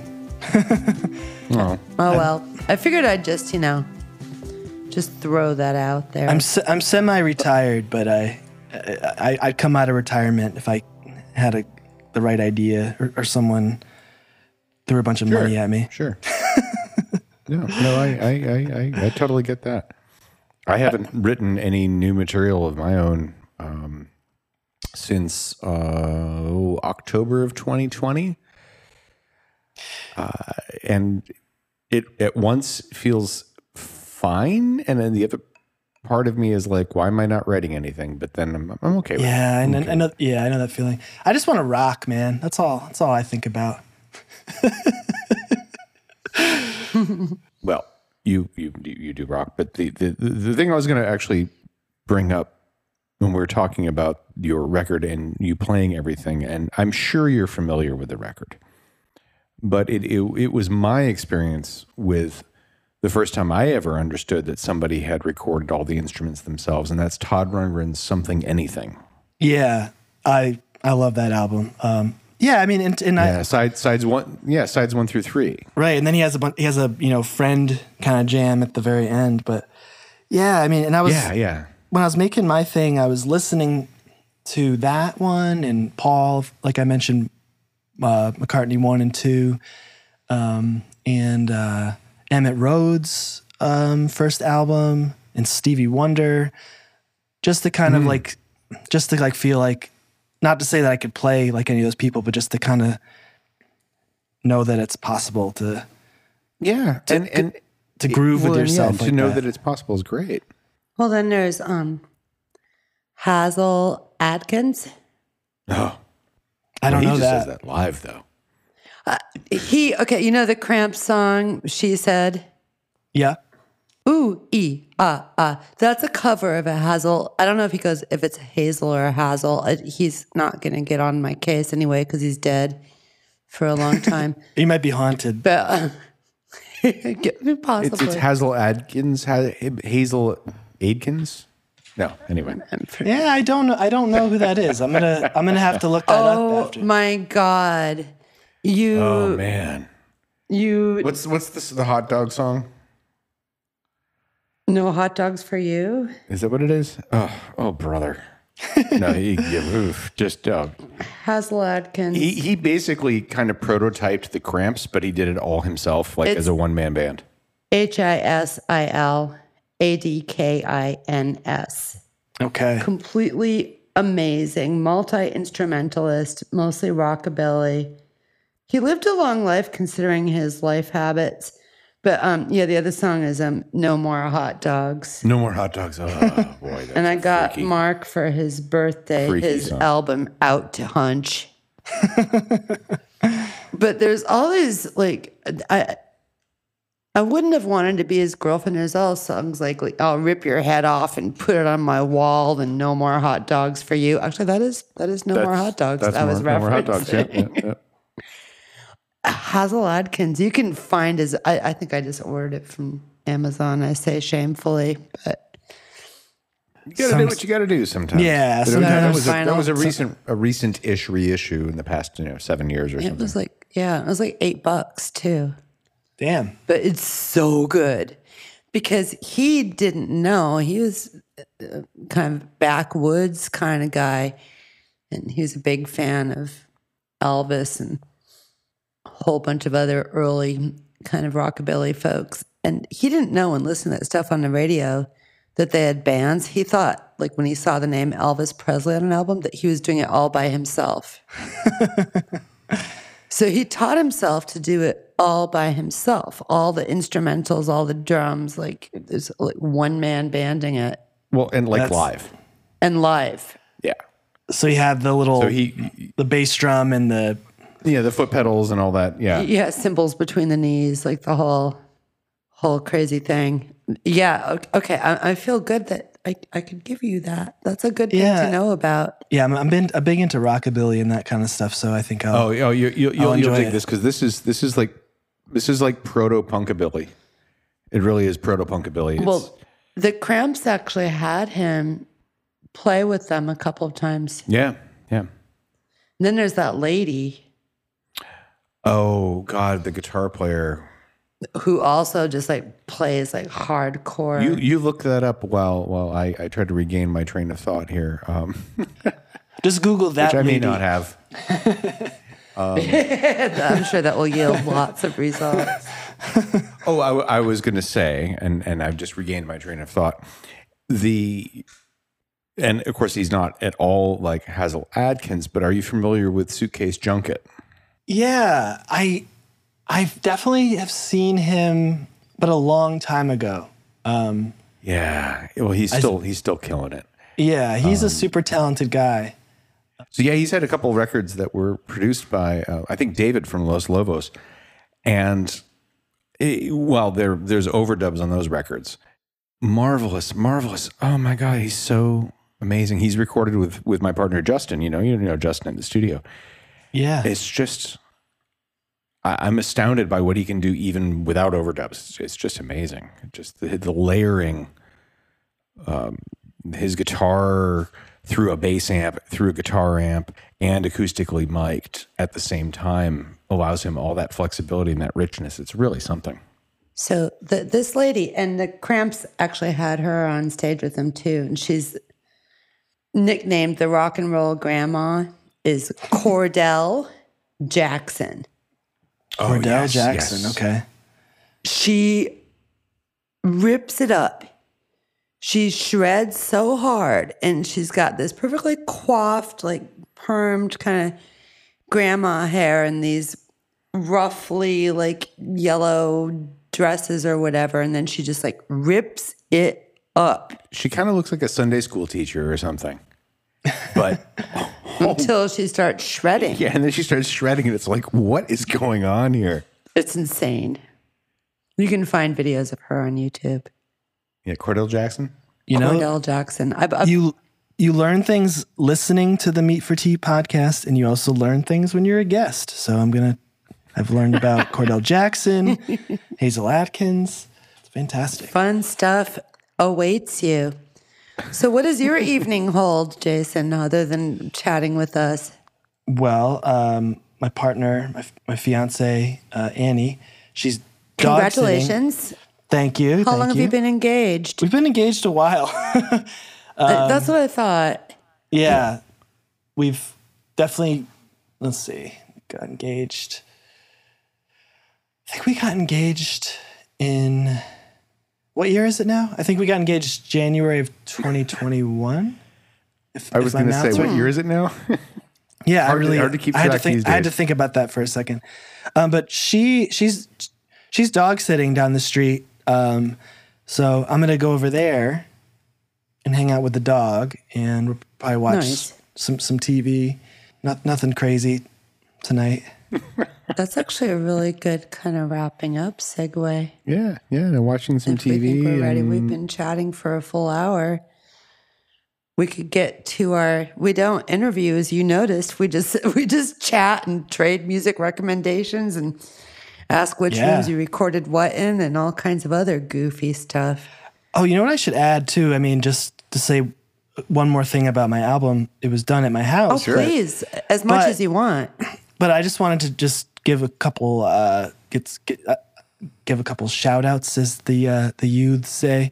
But Oh, it did the album did touch some you know professionals hands. So um a friend of the show uh Henning Ohlenbusch he Oh, love he- him. he, mixed mixed some of it and kind of anything that I work on I you know share with him and you know we talk about it uh, so he's someone that I can always trust that he'll give me like an honest opinion or give me ideas for things. So he mixed some of Absolutely. it, and and and then uh, Nice. and then Grant Wicks, Oh, was kinda like love the- Grant. yeah, he's he's a really talented dude. Guy can Totally. can sing. He can play guitar. He, he's a studio whiz. He mixed. He was kind of like the. Um, I, he was credited as the mixing supervisor because the stuff that Henning mixed and I mixed a little little of it myself too. Um, I'm not very technical, you know. Like I think like my the, like the most advanced uh, tech skills I have are like using a popcorn maker, but I, I, I kind of fiddle fiddle with things and, and get you know get them to sound the way I like. But but then in the end, Grant took the whole thing and kind of like made it kind of sound like it was one thing. And and there are some songs he mixed all the way himself too. And I've done a lot of stuff with him over the years, and he's always super fun to collab with. So I wanted to say that just so um it doesn't seem like I was it was all in my bedroom or whatever. No, I'm glad you did too because it. it I mean, I was Henning um, when we had Henning and Lisa on a previous episode a while ago, which was a lovely chat. And this reminds me we should have Grant Yes. and Amy on sometime. And fun fact about Grant, the first time I met him, he was my student when I was English professoring at Holyoke Community College. Oh, okay. So you met him pre-fame, basically. I- uh, pre-fame, but I knew he was brilliant. He actually wrote resoundingly A papers, one very memorable interpretation of Mary Shelley's Frankenstein. Nice. Yeah, I had my eye on that one as a smart one. And one of his earlier Walking Ghost shows at Sierra Grill, he actually very sweetly gave me a shout out from the stage to Elizabeth, who taught me the meaning of words. I'm pretty sure he, the way he wielded them so efficiently in his papers, he was already versed in the meaning of words. But that was a sweet thing to say. So you aided him as a lyricist, is what you're saying. Well, no, I didn't pin him as anything. I knew we we actually found ourselves on the bus together more often than not. This is how rich adjunct faculty is, listeners. This is how overpaid educators are. Riding the bus. taking the bus taking the bus and uh, we we chat a lot and he told me he was starting a recording studio and stuff but he was just such a deeply curious bright young guy. I knew whatever he set his mind to he'd do well at it and he was already thinking about doing that and he must have been maybe 18 19 so that's the first time i met him teaching a um a class a learning community called Horror and the Macabre in Literature and Film. It's kind of a cool class. Yeah, I'd, I'd take that. Yeah, it was really popular. It was funny. Like we'd get this overwhelming class size, and I think a lot of students thought it was just going to be really cakewalk, really easy, and then the attrition rate was really, really fast. And once they found out that Like, oh, I have to do work. I have to read things. you have to read things, you have to read the dreaded old things, including Aeschylus, um, Prometheus Bound. So you understand where Mary Shelley got her, you know, The inspiration. her subtitle for Frankenstein, right? So yeah, it was funny. It was wildly popular, and then they started dropping like flies once the academic rigor made itself clear. it was funny. Anyway, shall we do? Can, shall we do our questions? The only questions we ask. I think, yeah, I think it's time for the questions. Okay. Well, so what are you reading these days, Jason? I am reading a book about Jay Dilla. Um, I don't know if you guys are familiar with him. He's a uh, late great. He was a late great record producer. um, Just just kind of a genius. Don't want to use that lightly, but I think he's a genius fella who kind of just did things with sampling and uh, production that you know just so unique. So I'm I'm in the middle of that right now. That sounds great. Yeah, that's up my alley. It's yeah, it's called Dilla Time. I really recommend it. And Oh, wow, it, okay. it just so happened that I, I recently bought a drum machine, and so the book I didn't know this, but inside the book there's drum patterns in, in there and explains Whoa. how how he how he's done what he's done. And I mentioned earlier that I'm very not technical, so I, I've basically learned how to turn the drum machine on, and I can make like a beat, but I don't know how to save it. So when I learn how to use that more, I'm going to go back to this book and kind of find those pages and see if I can, you know, like try to reproduce some Oh, of yeah. the examples they give. What a cool Oh, resource. that's, that's, that's, that's genius. I love that. Who wrote it? I, f- I forget the guy's name. I, I don't have it in front of me. Um, I, I can it's look a, it up. It's a, Yeah, it's a guy who I think he teaches at the Tisch School. Um, All so right. I'm, I'm not f- I'm not familiar with him, but he's a, a great writer and definitely did his homework for this thing. Fantastic. because I, I just kind of I know a couple albums with that, that are Jay Dilla albums. The one for those listening who want to just know what the guy was capable of. There's an album called Donuts, which is um, a masterpiece, and and it uh, yeah, it's just incredible the kind of things he cuts in and sinks and just just really brilliant album. And he made it um, as he was dying and he oh, some of it was rec- like some of it was worked on when he was in the hospital. He had like a really rare blood disease, and he, so he oh, died no. at 32. Yeah, yeah, but so he young. he did so he did so much um, because he basically you know turned pro when he was a teenager, and and and prob- chances are you've heard things that he's produced. I, I know There's I things- have. I'm just not coming up with the names, but I I know Yeah. his name for sure. Yeah. We're gonna need to add that album to our collection, if not also that book, like both. Yeah, I think the book is really cool because I don't, you know, like I, I, I don't know a ton about his life, so I'm, I'm just getting a lot of detail.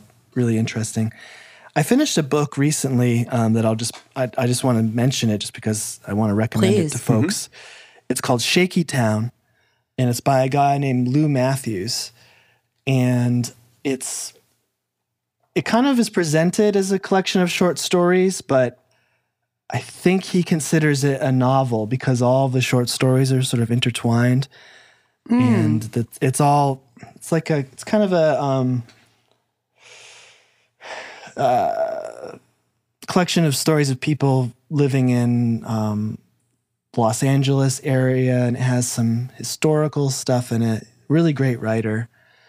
I got into him through a TV show called Lodge Forty Nine, which um, Oh, yes, I yes, love. yes. We loved that. We were so sad it wasn't picked up for another season. Oh, me too. It, it, that's probably probably you know my favorite show from the last decade, easily. It's up there. It's up there it's for up us, there too. for Yeah, us, like definitely. way up there.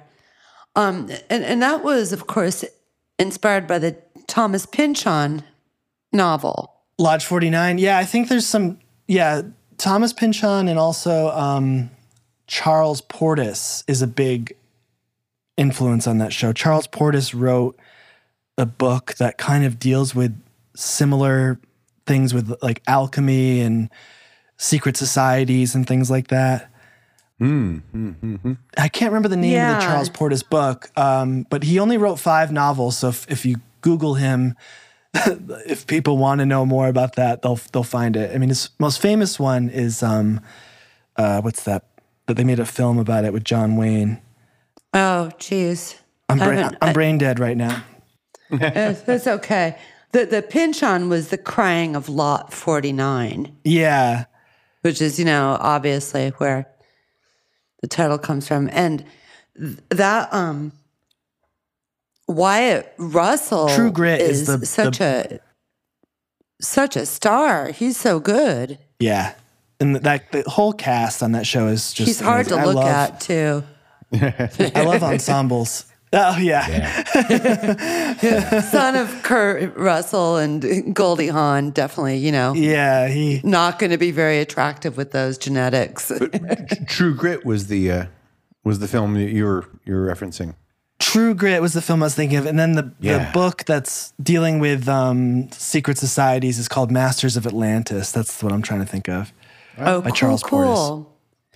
Yeah, I loved that show. I was just so sad. I mean, if everything was deserving of at least another season, Oh, definitely. That was and so it good. ended on a literal cliffhanger. Yeah, it's so sad too because I I've read some interviews with the creator Jim Gavin, and they, they it's not one of those shows where they and this is no knock to shows that do this, but some shows they just kind of figure it out as they go. They say, okay, we have another season, let's like break story and figure out what we want to do. He has the whole thing planned, so there there's definitely meaning in all the things, and he, he needed I think two more years to do it. You could Um, tell by the way uh. the final episode, you know, it wasn't it wasn't a full denouement. Things were not tied up neatly in a bow. We were well, it was a literal cliffhanger. Yeah, not tied up at all. You're it's like it's like No, stu- not it's at like oh, this is a whole other universe. Yeah, and, and where where are we going? And we would go willingly there. Oh man, yeah. Well, geez, which I'm just giving my grief a moment to settle down. I guess over the demise. Yeah, let's have a, let's, the- let's have a moment of silence for that show. right? Right. Everybody, bow your heads. Before we move on to maybe somebody other, else will pick it up. unless there's other reading that you want to mention, I wanted to recommend a book that Elizabeth actually found for me a number of years ago called "How to Wreck a Nice Beach." Oh, about I've read I've read that. Is that about um the, About the, the history- stylophone and The history- vocoders and things like that. the like history that? of the vocoder, yeah. It's so cool. yeah, that's such a cool book. it, it's it's it's amazing and it's it's weird and technical and also like its connections to modern music and to hip hop in particular and funk. It's not a music book, but it is a music book. It's not a historical account, but it is a horse. I mean, it's just amazing. So okay, so you've heard of that. That's great. Okay, that then He's read it. yeah, th- that, that book's a that book's a mind blower. There's things in there that you just yeah. you you wouldn't think they were tied together. You know, Yeah, ex- like exactly. Oh, this like this like military intelligence led to this synthesizer, and, and so, yeah, exactly. It's just, it's just, it's just mind blowing. So that, that's, that's, so you know it, but at least our, maybe our listeners haven't heard that. So that's another thing that's, We, we should very nicely put it in the show notes for them. So, what are you listening to these days? What's what's on your turntable? Any um any new discoveries or well, I'll start with the old stuff because I I'm someone that just plays things over and over again. So I'm, I always get got that. McCartney. I always got McCartney doing Mm-hmm. something. I'm always I'm always listening to him. Uh, yeah, there's so much, so I could just go. Oh, I'm going to listen to this album from 2004 today, and then I'm going to go back to 75. 10cc is a, a band that I'm constantly playing nice? Mm-hmm. and then a couple things that are I'll, I'll, li- I'll list a couple things that are newer bands that I really dig lately, and then I'll list some older things that are new to me. If that's if, if Oh, I okay. I like may. that. Uh, so I'll I'll start with the older stuff, I guess. Uh, I, a while ago, I bought, I think on CD, just this album by this guy Haruomi Hosono. Just Light in the Attic Records put some of his music out, and just on a whim, just thought that I think this sounds like something I'd like, and I bought it, and I, I liked it a lot. But for whatever reason, I didn't really dig much deeper. And then recently, I've just been listening to anything of his I can find. He's one of those guys that's just like a genre buster. Oh, cool. He'll do like folky music. He's made video game music. He's done k- kind of just anything you can think of. He's done like uh, 40s style music, and he's still still he's still doing it now. He's I think he's 76 years old. Um, just just like Nice. very inspiring. A- And and he was in this group called Yellow Magic Orchestra that was that's uh, why I know the name.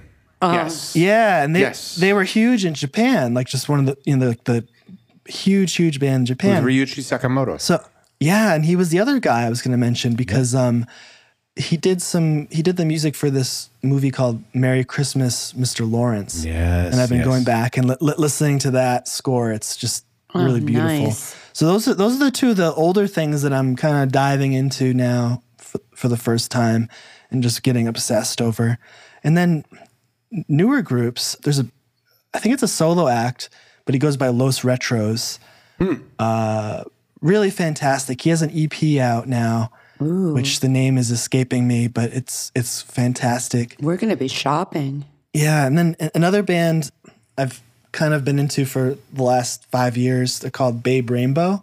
They're um, from Australia, and they're just a bunch of stupidly handsome blonde guys, and and they make this. They they make really laid back psychedelic music. And I think I would describe it probably not giving it its total due, but it reminds me of like if the if the '60s Kinks like had Donovan produce them. It's Oh, like yeah, it's like very it's like very groovy and gentle, but it's but it's like they have all the like the the, the melodies and a lot of interesting parts. Mm-hmm.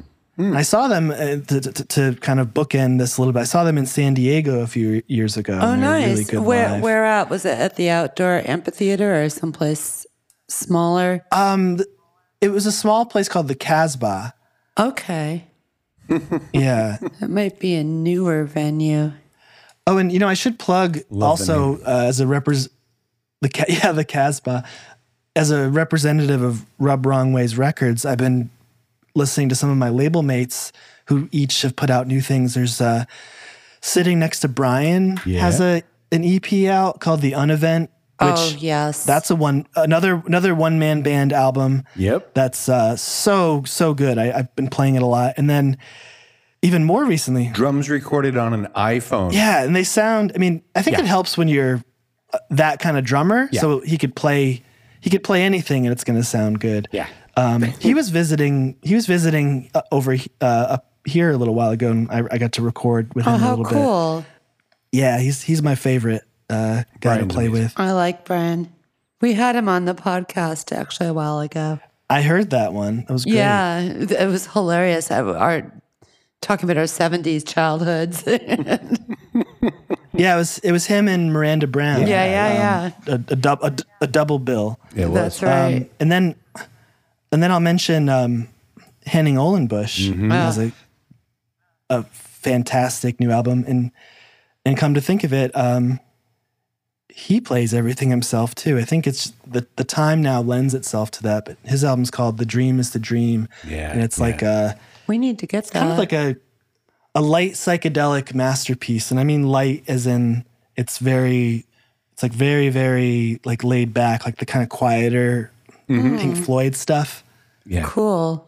It, it's a real, I think I, it's a masterpiece. I uh, just really blew me away. I mean, it's I, I'm not not surprised that he would make something like that, but We don't own that, do we? No, I've heard a bit of it though. And, We need to and get it. My goal is to is to hear the rest of it at some point. But there's you know only so many hours in the day and hours in the week, and, And so many dollars in a budget. And we're always like, better add this book, better add that album. not to mention how do I spend my days? Also, how many bookcases and, and I know places to store it? Like CD we're shelves and we're going to be building our house out of books and albums. oh, f- yeah, we're we're creatively stacking our books and records. They're just on the floor and piles hidden places. Mm. IKEA collects shelves. What are you guys listening vinyl. to? What are we listening to? Well, I, I bought for our anniversary. I got for Mark Wet Leg on Their debut album. yellow vinyl. Oh yeah, That's yeah, the only yeah. album It's they have cool. right now. It's yeah, it is their only album, but it, it who knows when people are listening to the podcast. But it's um, it's terrific. It's one of the best albums I've heard in a long time in terms of of like post punk electro pop. It's so fun. Yeah, it's just f- it's fun. It's clever. It's smart. Uh, it- yeah, it's great. Uh, what else has been? I gotta check that out. I've I've only heard a couple songs, but they were great. It, it's it's from top to bottom, just a great album. There's not a dud on it, in my opinion. Oh, there's there's been so many things. I'm actually blanking on like we we, we saw. Well, there's um uh, on a, on the sillier side, but it's it's really fun. Yes, that's is what that's um H. John Benjamin's um Jazz Daredevil albums. oh, I've heard about that. Yeah. Yeah, and he's got two of them. One is um the soundtrack ones, and one is um jazz piano. You know, the asterisks. I should have learned to play the piano. but his backing band is is aces on that record. They're- Tight. They're, so good. Tight. But for for those listening, it the right if, if I correct me if I'm wrong, he can't play piano, but he he gets a band behind him and he just kind of does his thing on top of like a really great He just goes. He just he brings what he lacks in technique. He um, makes up for it in raw enthusiasm. I I am of the opinion. I'm of the opinion that he actually has some skill on I piano. don't know. It sounds like he's playing with his elbows. Uh, there are moments where he's where he's he's not he's not discordant at all, and he's he's like at least in the right region of the keyboard. Well, he's definitely got rhythm Well, he's got rhythm, but he's also got a sense of pitch. and humor. Well, yes. So it's it's it's it's it's not just bad, like just somebody like They're they're really fun. pounding his fists on on the piano randomly. He's actually kind of doing the thing. The soundtrack one is him basically noodling around on a Moog synthesizer, playing like Chariots of Fire. It's, it's And Danger Zone and oh, singing. ja- Danger Zone. Oh, Danger Zone with with a cameo from from um, Oh, Kenny Loggins Kenny Loggins. Wow. Thank you. Uh, saying he can't he can't do the song because it he- sucks. He, couldn't abide it. So it's it's a great skit. The best thing about Jazz Daredevil, the piano one, is the title. The opening track is H. John Benjamin calls Satan to try to sell his soul so he can have piano chops. And um, the resultant conversation is completely hilarious. And Satan is um, performed by Aziz Ansari. Two two guests you guys need to get in this show: H. John Benjamin Yeah, right? and Satan. I would love to.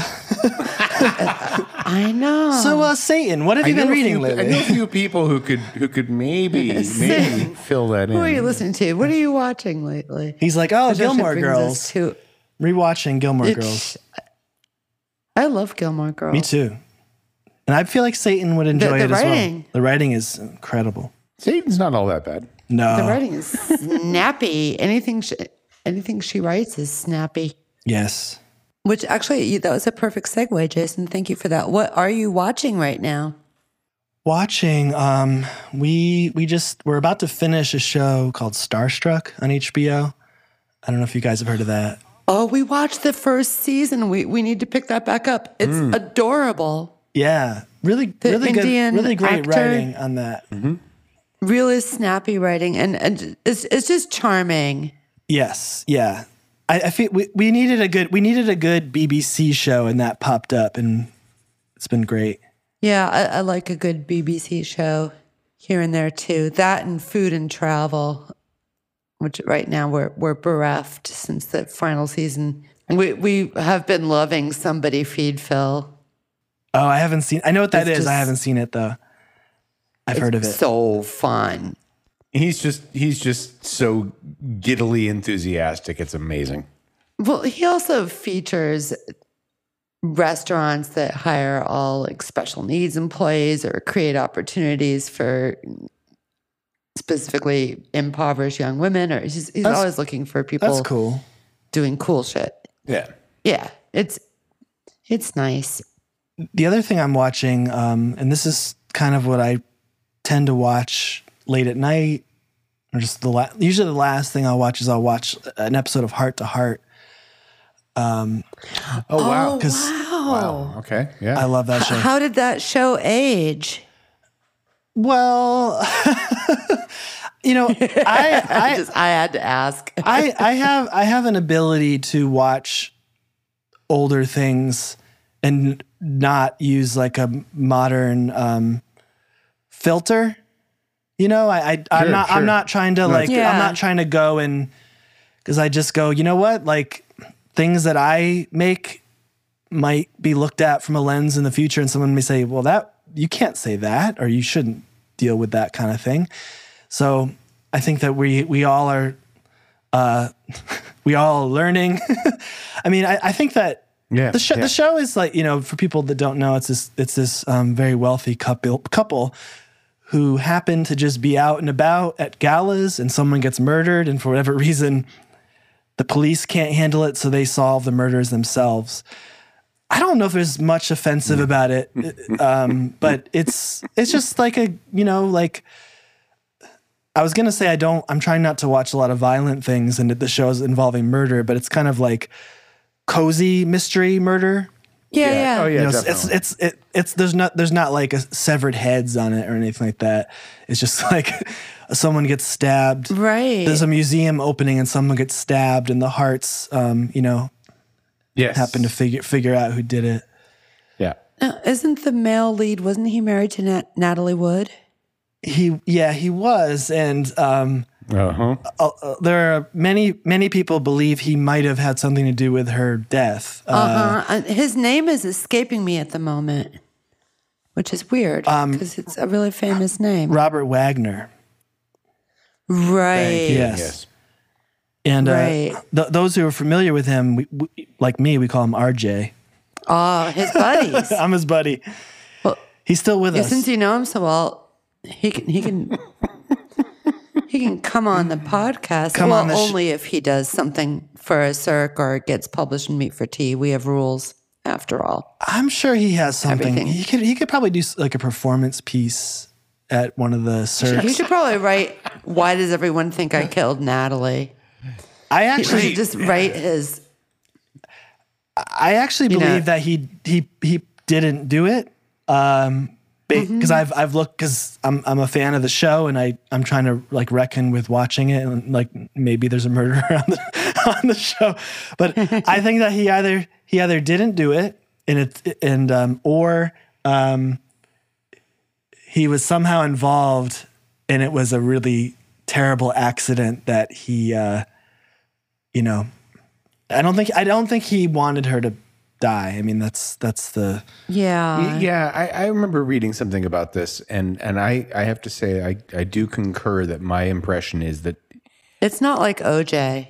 no, no, There's Very actually a, a documentary about Natalie Wood on HBO that his uh, her daughter made, um, and it goes into the night she died, and uh, and her father is is, is, is her father is RJ, so she's um, doesn't believe he did it. Right, right. Um, so it, there That's is a tough there is thing there, to there is believe a, about your dad. yeah, th- I mean, so you could say there's a bias to it, but um, I think when you if you watch that and kind of get some of the details, there's nothing there's nothing really definitive about it. Uh, yeah, yeah. I'm so polymorphously perverse that the joke, what kind of wood doesn't float, is just like, Oh, oh, jeez. Oh, God. I don't think I've ever heard that before. Oh, no, no, neither have I. But uh, I knew the punchline didn't right give away. the punchline. no, you don't need I it, didn't give the punchline. You didn't need to. folks. The, the punchline will be in the show notes of this episode. yes, exactly, exactly. Stay, stay tuned.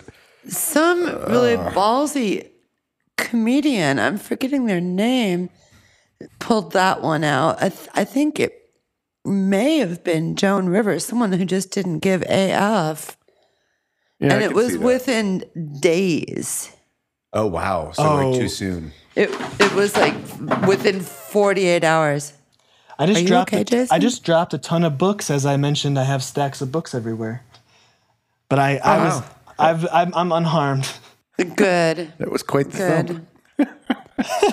well, So I think um, now that we've established types of wood that don't float and books that don't defy gravity, I will I will find a segue to say, why don't you float us your social media contacts? where can people find you and follow you? And what of yours do our listeners need to rush right out and get their hot little hands on? All right. Well, uh, the, the album we were talking about earlier um, is called Strawberry Cactuses, and um, it's it's on everywhere you can hear things and buy things. So you just search for that. Bandcamp. Bandcamp. Yeah, you just Excellent. stream it everywhere. Um, Go and get then it. But go go go go pay for it on Bandcamp, folks. Get it on a Friday. we have a there's a beautiful um, purple cassette version of the album. So I, I know, I know. I was tempted by that, but we don't really have a cassette player. I have one at the studio. I'll mail you guys. I love I'll that mail you you guys. did it. I'll, I'll mail you guys both versions. Me, who knows what you know. Yay, lucky us. And then um, there's of course uh, there's Beach Honey. Hopefully we'll be putting out some stuff end of this year, early next. We have some things that are various stages of completion. Um, we're on Nice. all the things Instagram and Twitter and all that. And then um, if you want to see any of the films that we were talking about, myself and um, Mike McClellan, Dave Newland, Henning is involved. A lot of the people I've been mentioning are involved in those movies. We have this thing called the Hypnosis Club, which is our little production company. So I guess the way to find that is on Instagram. Um, there's not a lot of news coming out of there, but yeah, you can follow us. I think it's the Hypnosis Club, and that Nice. it's in that that gives you links to find where our, where you can watch stuff. I think almost everything we've made, whether it be a short film or a little documentary or a music video, it's all watchable. Nothing's really hidden. It's all streaming somewhere. Excellent. Excellent. Fun. You're on Twitter? Are you? Um, I don't know if we're on. Uh, we were. Maybe. Um, I, have, I haven't I looked wa- into it in many was, years, but I I think. I think, I think there is a Hypnosis Club Twitter as well. Yeah. And what about Beach Honey? Twitter, Facebook presence, Instagram presence? Yeah, we're on that stuff. Beach Honey Music, I believe, is the the thing. Nice. I don't know if we have a Facebook anymore. We did, but uh, we're on. We're definitely on Twitter and um, Instagram.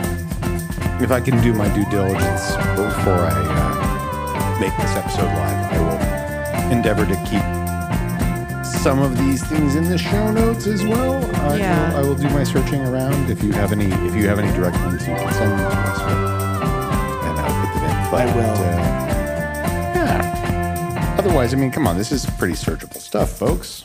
It Come is. on, listeners. Come on, you guys all have computers. You c- you can look this. Up. You stuff know how this You know, there's this thing called the internet. We're not gonna do all the work for you. So go search, go search for Out Out and listen to my music on the internet, and that'll be easy. Yeah. Well, this has been so much fun, Jason. Thank you so much. Thank you guys. Yeah, has thanks so been much for having me. lot It was of just nice to to get, catch up with you guys. I And, know. Uh, Let's. Yeah. This is. This is. I think it's half the reason we do this. Yeah. Ooh. Yep. There you have it, folks. Not just raw ambition. Just want to hang out with our friends.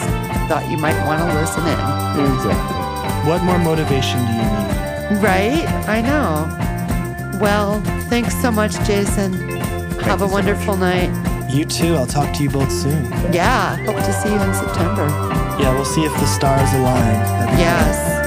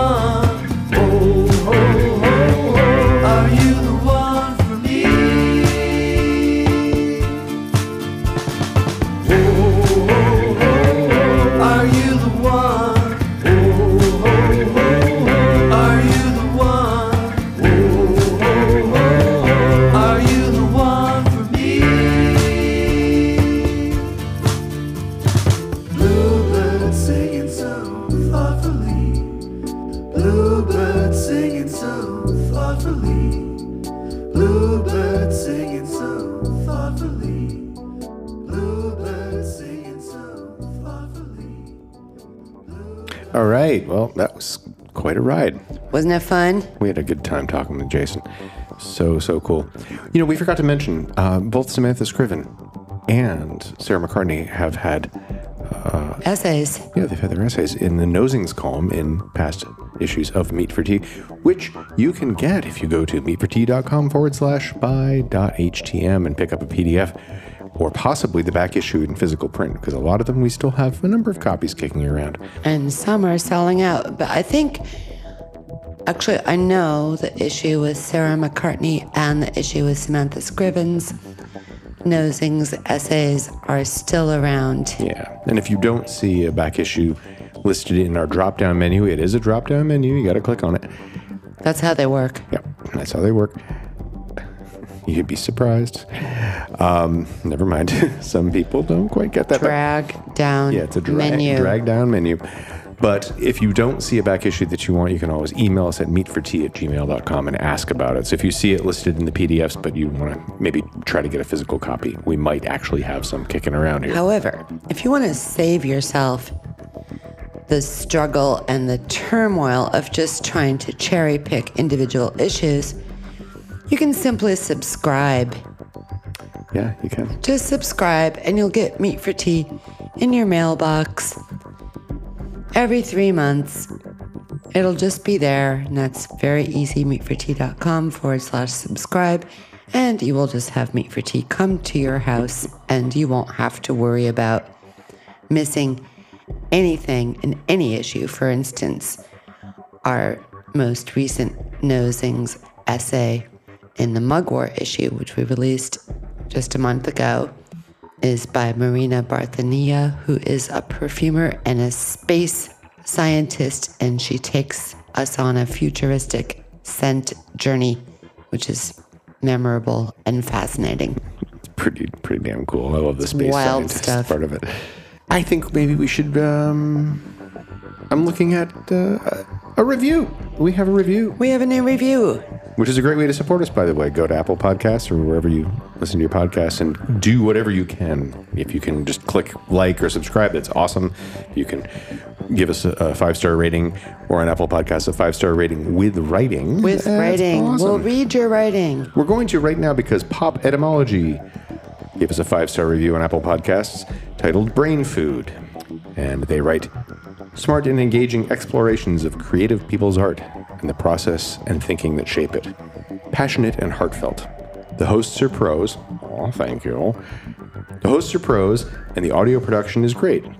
Oh, thank you. It's really a soothing listen. Good vibes. Wow. I, t- I take that personally. That's really, really wonderful. Thank you so much, Pop Etymology, whomever you might be. Yeah, thank you, Pop Etymology. Wonderful. And we'd love to have more of those reviews, and we'd really love your voice memos. We will play them on the podcast. You know, record them on your phone and send them to meatforteacast at gmail.com. And I will pick them up from there and drop them in. We also still have cool merchandise in our spring store. Mark's older brother, David, was wearing his Meat for Tea socks. And he said they were very comfortable, which is He really said they were soft and comfortable at a reading he just gave. Yeah, he was featured reader at our local our local poetry night, Unbuttoned. Unbuttoned. So you can get your own Meat for Tea socks, t shirts, tote bags, pint glasses, mugs. there's Water bottles. and there's more stuff coming. We tried to give you beach towels and we will try again. Some browser shit happened. Yeah, beach towels and swim trunks were supposed to be live by now, and for some reason, I think it's old browser incompatibility, but mm, it didn't work. So, In other news, if you like Meat for Tea, you like the Meat for Tea cast, we have Meat for Tea Press, and we have a new book by film professor Linda Krauss called Popcorn Icons. and other poems It's an celebrating movies. Anthology of poems celebrating movies. It's everything from Citizen Kane to Silence of the Lambs to Un Chien Andalou and beyond. Mm-hmm, It's a stunning work of poetry and a stunning exploration of cinema all at once. You can All of this can be found on our website. Yep, you can find that on the Meat for Tea website on the chapbooks page. And we have physical copies available and also a link to where you can get it as a digital file if that's how you prefer to read things. The book itself is really pretty, and the cover is It- nice. It and is, yeah, and it feels really nice. It feels good in your nice hands. printing, yes. So we encourage the physical copies if you want, but however you choose to consume your literary material, we're all good with that. We probably have one more episode of this season, and then we will be taking a little season break between Yeah. this, which is season three, and season four. Again, our Patreon store is slow to fill up, but we are working on filling it up, and we do appreciate our Patreon subscribers. And if you like what we do, It's a great way to just support us, and we're going to throw more goodies up there, I promise. Actually, also look for the Meat for Tea cast on Goodpods. Good Pods is a really cool site that celebrates indie podcasts, and there's a tip jar. Oh, yeah, there, yeah, there's a tip jar. Yeah, we are on Goodpods. That's right. Mm-hmm. Look for us there. Well, super, super, super. Thank you all for coming and visiting and hanging out with us for another episode of the Meat for Tea cast. We look forward to seeing you next time. And I would tell you who our next guest would be. I think it might be Kyle Bostian, whose pen name is Karuna Das. Hmm.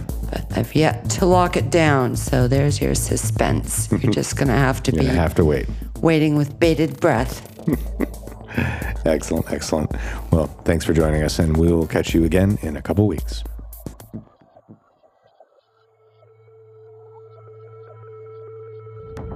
The Meat for Tea cast is produced by Elizabeth McDuffie and Meat for Tea, the Valley Review.